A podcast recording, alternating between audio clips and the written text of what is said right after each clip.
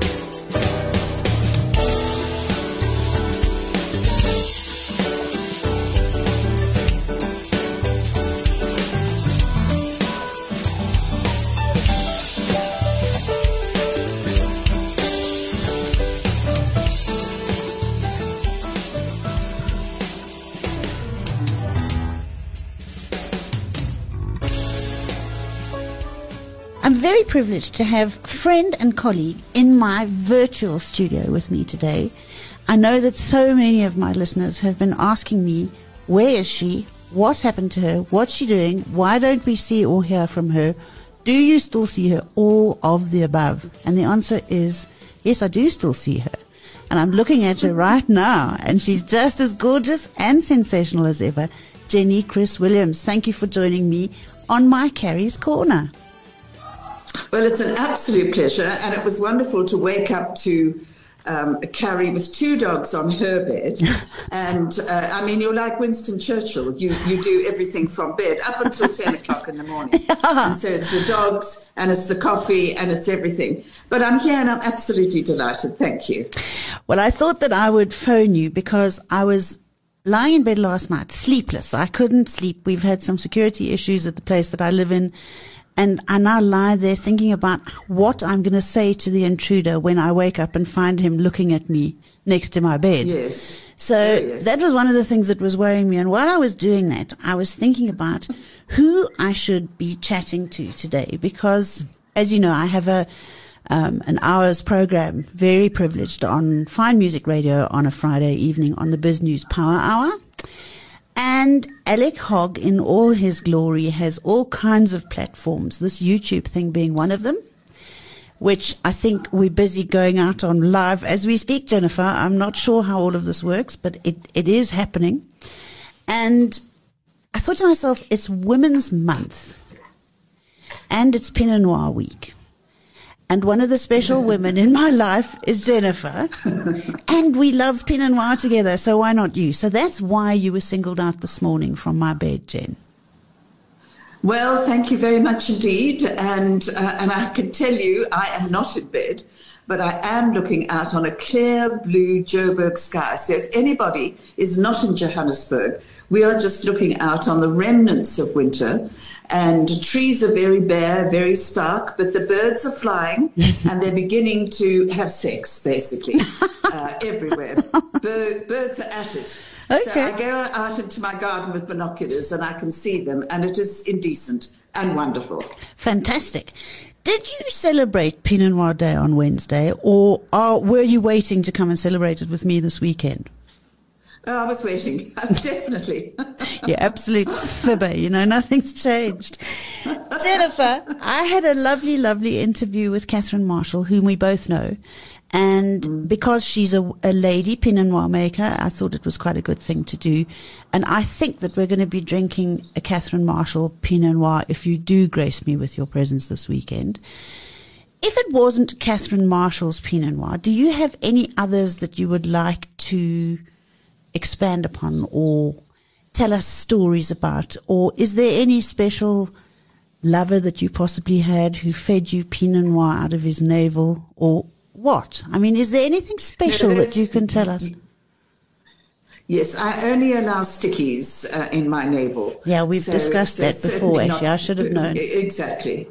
So, so Pinot Noir, no. But um, I've written a little piece, and uh, and it's full of love for Pinot Noir. Mm. So I don't have a special one. I remember being with you at a tasting with the Hamilton Russells. Yes. and uh, and I mean their Pinot Noir is just extraordinary, Mm. and uh, and it's fantastic. But I don't have any in you know in my cupboards or whatever. Well, I have What to I tell, have- tell us, yes. no, I I didn't drink at all during lockdown because I hate drinking on my own. I, mm. It's just like it's like being defeatist somehow. You're a mm. miserable person drinking. I know, and there's own. Funny sort of connotations attached to drinking on one's own. My mother always used to say alcoholics drank alone.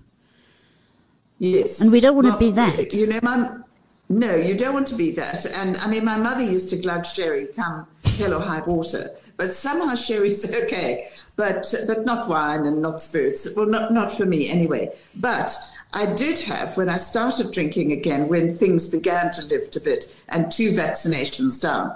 I had a bottle of De Wetshof Nature in Concert, the Pinot Noir 2017 and uh, and Emile Joubert, who we all love, um, sent me a couple of bottles, and this is absolutely it's ravishing, and it's like it's like I, I've never drunk wet violets before, but but it just reminds me of of wet violets and velvet and friendships and and just the versatility of Pinot Noir, where you can drink it anywhere at any time, Yeah. with fish, without fish, etc.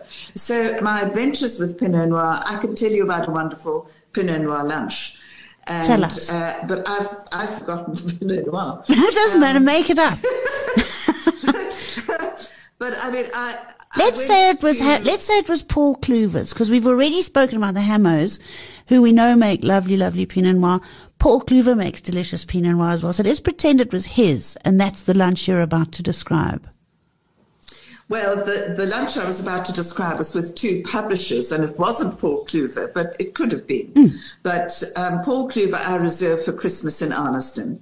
And, um, and I drive and I collect the Pinot Noir, and it's always chilled because there's this ridiculous assumption that we have that if it's a red wine, you can only drink it in winter and it can only be warm uh, to hot, and, and that's all there is to it.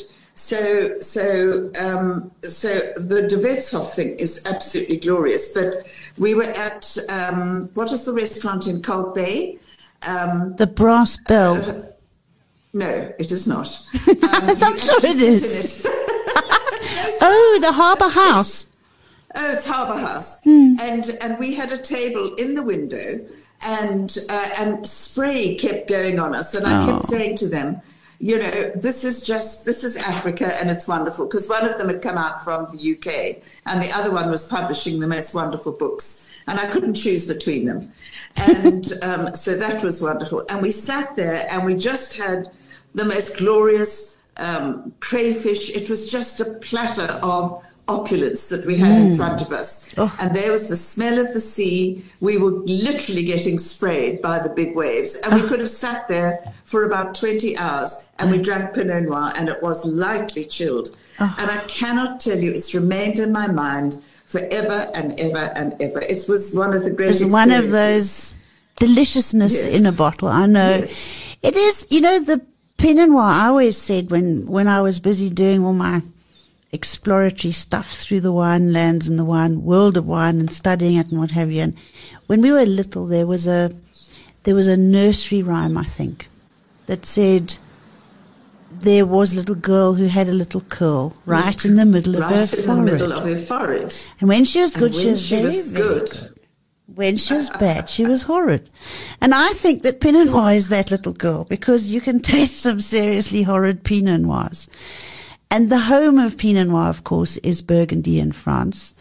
And most of us mere mortals will probably never get to taste or partake of some of those unbelievable Domaine Romanée-Conti bottles because they're costing now in the region of about 200,000 rand a bottle on release. if you, if you're lucky enough to get a, if you're lucky enough to get an allocation and they are perfectly extraordinary wines from perfectly extraordinary soils Hmm. and particularly talented winemakers who have been there for a million years. And every generation just adds another layer of Hmm. intellect and and personality and whatever to each thing that they put in that bottle. But so that's extraordinarily special.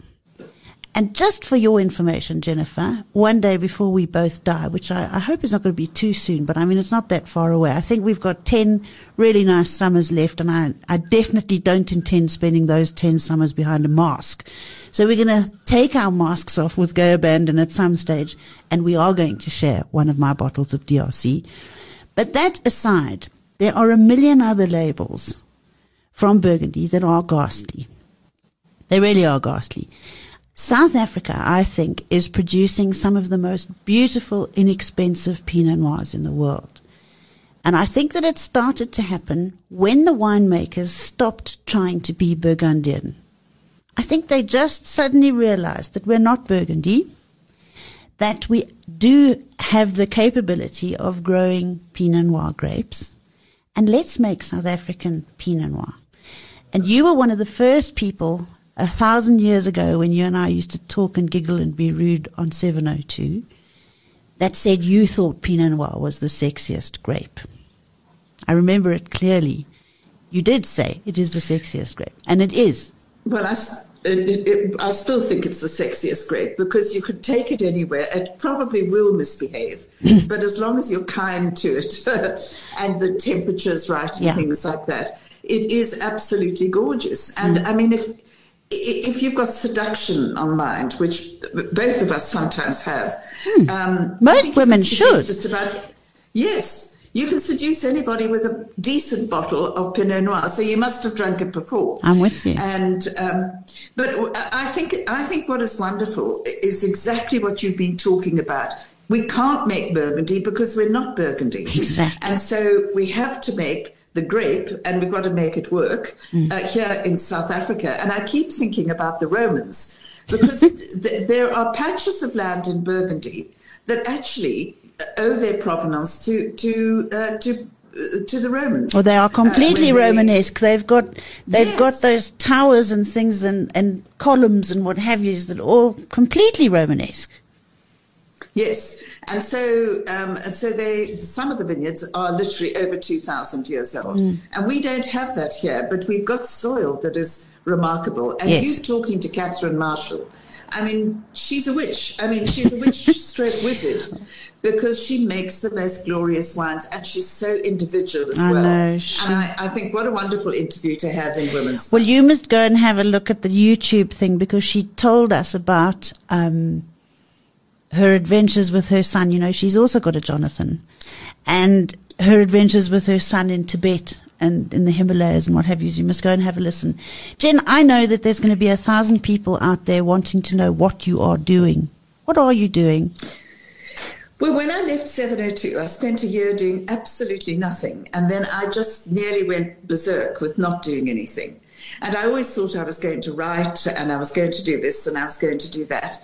And in the end, I was offered a job by a radio station in Joburg. And um, it, like 702, it's Gauteng based. And it was called uh, Kaya FM. It's just changed its name to Kaya 959 Oh, okay. and um, and it had a totally different market to 702 and i wanted to broaden what i was doing. So i've just finished nearly four years with them. Wow. and it's been really fascinating really interesting. It's broadened my reading. It's broadened my wine tasting. It's broadened all sorts of things. And i have just left them. Okay. and i'm working on a website. I'm doing quite a bit of writing and I want to see where that goes because I'm going to do live interviews and all sorts of things that that I want to do. And I mean, they're lovely, Carrie. They're such lovely stories. And uh, one of them that I thought, now I'm going to expand this is Lee Berger. Have you ever met Lee Berger? I want to say yes. Remind well, me. he he he is potty. He is American. He's a paleontologist. Oh no, I haven't met. And Yeah, no, no, I haven't met him. I know exactly. You interviewed him before on seven oh two, and he's the I have. the cradle of humankind. What's a what's a? Am I right?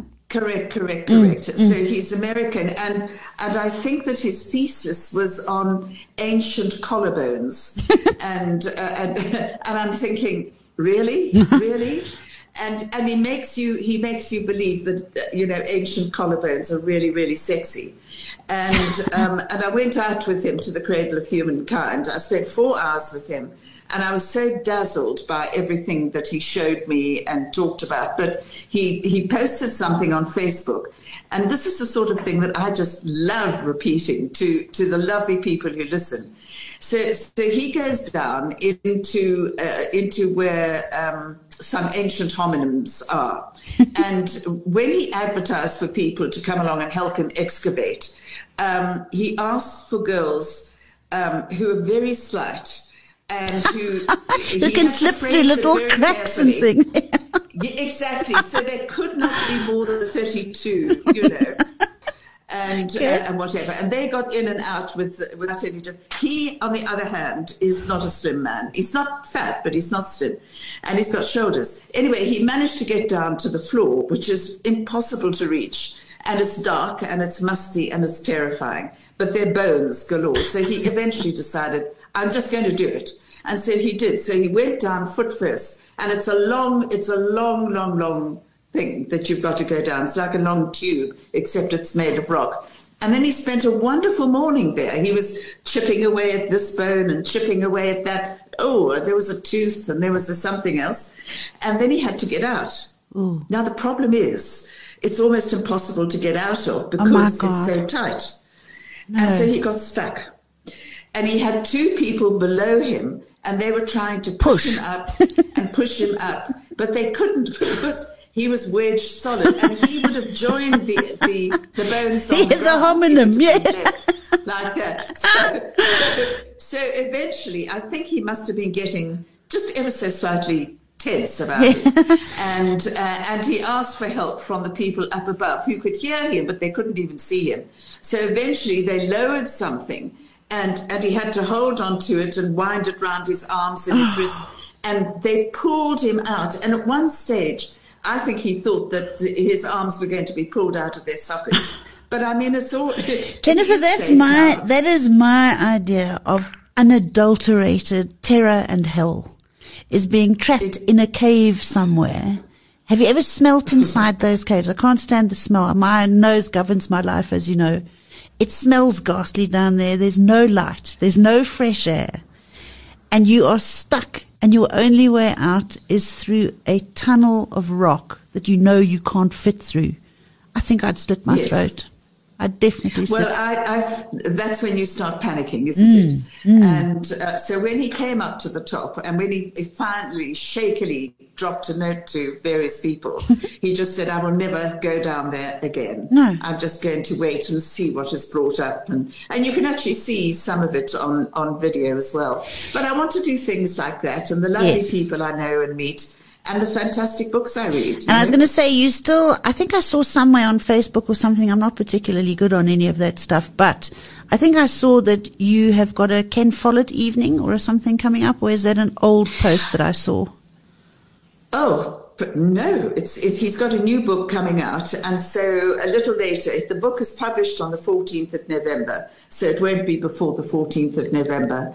But has he got a story or two or three or four to tell? He is the he's most entertaining gorgeous, I know. Just such yes. a good storyteller. And you're going yes. to interview him? Yes, I am. Yeah.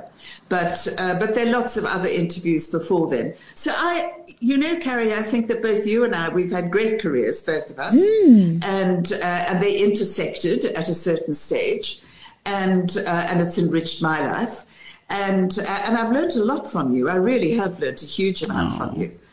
And uh, yeah, I, I learned how to be really naughty and indecent on radio from you.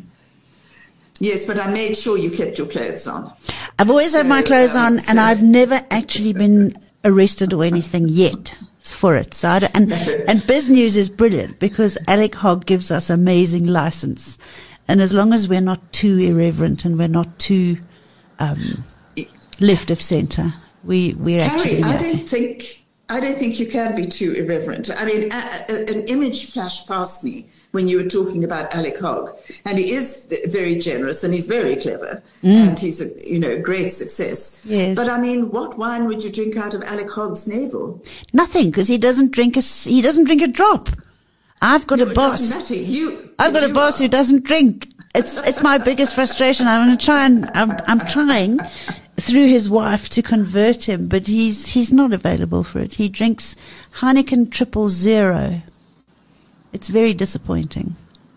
Anyway, well, what can we say? Yeah, what can we say? He's a man, and you know they're set up for failure, and they're set up to disappoint women all over the place. So that's that's how it's got to be. Jennifer, it's almost spring. It's time to do Pinot Noir. You've got one Pinot Noir for us. You're not allowed to duck it. What Pinot Noir would you tell everybody to go and buy if they could choose your favorite Pinot Noir for the weekend? Well, it's difficult to have favorites, mm. but I have to say this uh, Nature in Concert, that's the Wetshof uh, Pinot Noir. It's, it's picked up a couple of awards. It's a 2017, mm. and uh, it's, it's around 500 rand a bottle. Yes. And I think that this was absolutely gorgeous. And you know, they do everything naturally as well. I know. Um, and those boys on that estate. So I would recommend that. But I would also recommend um, Paul Cluver. Mm. Because I associate it with Arniston, with sea, with the smell of salt, um, Christmas, um, family Christmas time when mm. it's hot, and you chill it down for about 20 minutes, maybe half an hour if it's incredibly hot and I just and and he's got a whole range of different Pinot. I was going to say he's and a goodie because you can get that village. Well, I call it village. I think that other people call it villages, and it's a under a hundred rand a bottle or around about there, and he goes right the way up to sort of super duper Uber charged stuff that's about eleven hundred rand a bottle, I think, for the seven flags, which is gorgeous. So yeah, well, Paul Cluver's.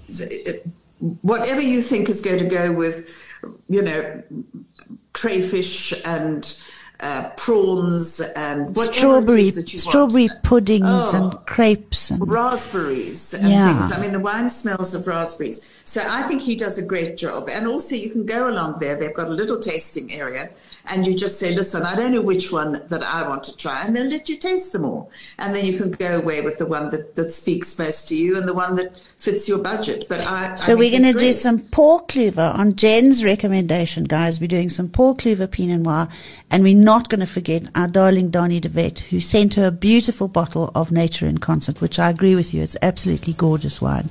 So any of those would do this weekend. So all the women in the world, especially this one that I'm speaking to right now. Thank you, Jennifer. It's such a privilege to chat to you. Lovely to have chemistry on radio with you again and we'll catch up soon. Carrie Adams, thank you very much indeed for inviting me. It's been fun. Goodbye. Good.